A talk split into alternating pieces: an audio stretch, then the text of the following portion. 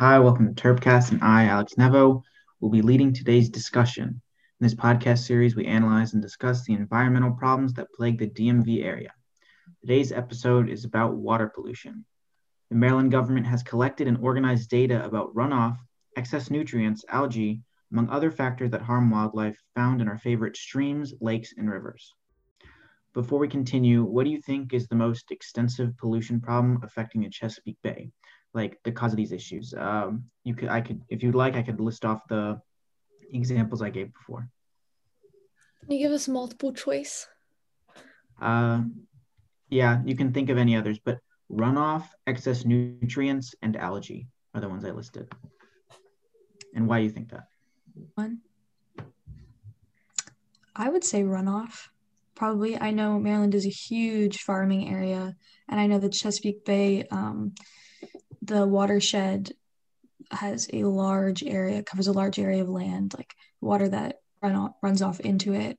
So I would think that that would be the biggest issue, but I have a feeling you might surprise me. So I agree with you, Maya. And like for the same reasons. Also, I feel like um towards eastern like eastern Maryland and DC, land is a lot flatter, a lot more downhill, more runoff, um, especially from areas like Maya mentioned, farming areas that are, I think, typically a little bit higher up altitude wise.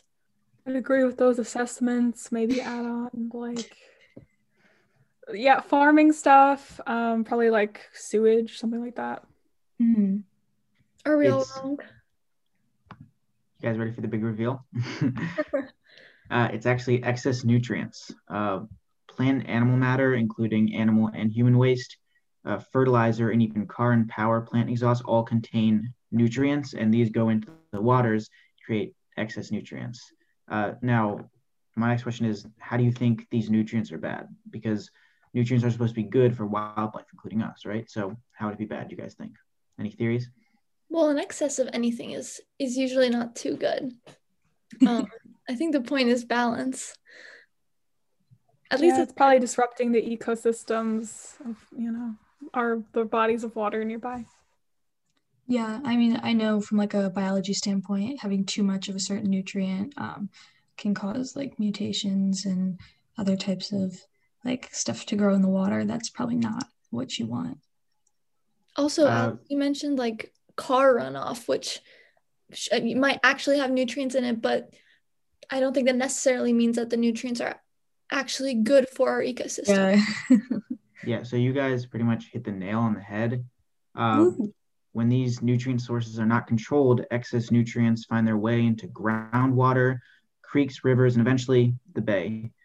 These excess, excess nutrients lead to an overabundance of algae, which blocks the light for plants. And when algae decomposes, it leaves harmful bacteria uh, to wildlife inside that body of water. So it's kind of both excess nutrients and algae because one leads to the other. Uh, do you guys have any other ideas of what causes this pollutions other than the ones I listed? Like excess nutrients. What do you think causes them in Maryland? I don't feel like we have a lot of fracking here or anything, you know. Um, I don't think we have valuable like oil at least, but maybe if there's mining for other resources somewhere that could contribute. And uh, I recently learned that you're not supposed to wash your own car because apparently all the little chemicals from your cleaning supplies usually do end up in the water. So that's shocking, but I don't really know what else is contributing. So you guys actually mentioned most of it in the beginning uh, when you mentioned fertilizer, uh, and then it's also plant animal waste. So when you think about it, whenever we flush our toilets, it goes down to the sewer, but where does that sewer lead? It just it a lot of there's also a lot of leakage, so it just goes into the bay sometimes. So that and fertilizer, because there are lots of rural areas in the DMV area, leads to all these excess nutrients and uh, excess algae. Uh, now to probably the most important part of today, how would you fix these problems, both by yourself and in a systematic way? I think that um, one of the major contributors to this issue is like um like you were saying like leakage and um things just like running off into the water. And i think it's interesting to look at that some of like the environmental policy that we have in place allows for a large amount of things to still end up in the water which i think like economically yeah it makes sense. But if you're looking at it from an environmental standpoint it's putting in less but it's still putting in some you know what i'm saying? So i think that maybe stricter policies that don't allow for so much wiggle room um, for companies um, and also just general people. Like I know there are laws like you can't obviously go up to your local sewer and pour an entire thing of car oil down. Like that's illegal or like start dumping antifreeze into your sewer. But I think that some of the other um, like more like nonchalant things that people do can probably be cracked on cracked down on a little more like things they're not even realizing spreading awareness.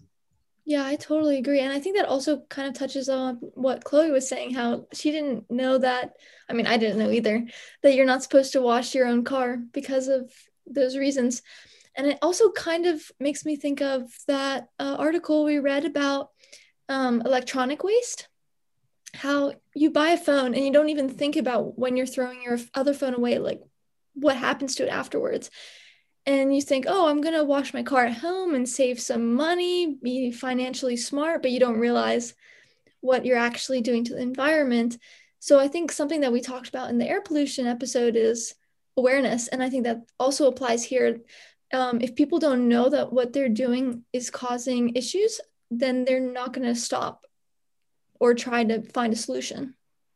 I actually kind of disagree with the awareness part. I think it's more in liability because whenever you think of going to a national park, there's always those signs that say fine up to whatever amount it is, but you still see trash there because people don't think we held responsible because you you can't really hold an entire group of people liable for this. I, I think a better way to do it is just to like crack down on on like concrete ways that it goes into the water or think of some sort of scientific solution that filters the water in some way. That's so true. Right. Enforcing things is really hard. And I would actually argue kind of both on Hannah and Alex's points here. Um, it, it's difficult to look at individual contribution because there's certain that's certainly um, significant, but I think that sometimes you have to look to like um, to really what what pollutes the most, you know, and, and to look at industry sometimes. Um, I think for Maryland, maybe like increasing regulations on like use of pesticides and like, um, you know, if I were working in that sort of business, I would reassess, you know, if there's there a way to minimize that use. Um, and I actually to jump back to our, our, you know, our hazardous waste episode, you know, some of that probably gets into the water as well. So it's, I think, I think it is about liability and increasing regulation. And, and the unfortunate thing is you, you really do have to figure out a way to implement that enforcement so that it sticks with people. Um, although bringing awareness as a society so that we can start moving in a situation we're all more used to environmentally, um, you know, better solutions to our everyday like you know situations would be um, would be remarkable. You know, especially in our country with our current culture being so fraught and uh, and unaware of certain things. I think you bring up a really good point, Chloe, and also Alex. Um, even though you disagreed, like I, I kind of agree with your disagreement because I think the idea of spreading awareness also apply also assumes that when people know they're going to do the right thing. But you mentioned like the signage and littering. So yeah, I agree with I agree with all of you guys. Yeah. So we kind of talked about the systematic ways for the most part do you have any ideas of what you could do on your own? Just small things that you think could have a big impact. I'm not saying projects like maybe take shorter showers or something or just maybe think about that. Hmm. think when you start paying your own bills for stuff. yeah. like all of a sudden there's an incentive to take shorter showers. Speaking from personal experience, of course. So I, I think um, you know, trying to be less wasteful in general in life, you know, um attempting to get leaks fixed, you know, that sort of thing. I yeah. think has been, yeah. Helpful for individual stuff. Um, and, and, I think it probably requires me to do a little bit more research on my part about other ways that I can contribute to not damaging our waterways nearly as much as they are right now. Definitely. I was just going to say, like, when she brought up the example about the car, like, I know there's probably so many ways, like, now that I'm thinking about it, that I'm, like, not purposefully um, contributing to, like, the excess of nutrients. Um, and so I, that just takes a simple Google search, and I can see things I can, like, do better to try to fix the issue. Um, and also, I think like kind of holding the places um, that also contribute accountable. Like you personally can do that. Like some of the big contributors. Like I didn't know this, but like when I was doing my research, like um, Baltimore has one of the big, the nation's biggest um, medical hazardous waste incinerators. I had no idea, and they like contribute to the waste in the water, waste in the air, and all these things. So I think holding like these big companies accountable is also something you as an individual can do um, to help the bigger problem. Yeah.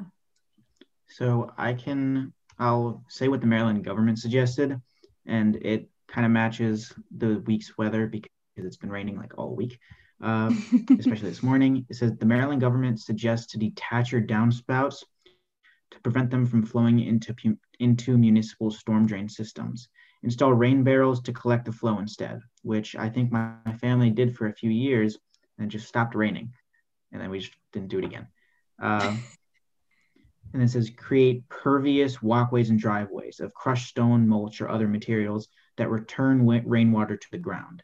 Like when I think about my sister's house, her walkway is slanted, but that's just because it's built. They probably had to fix it, but it goes right into the mulch. It doesn't go down the street into the drains.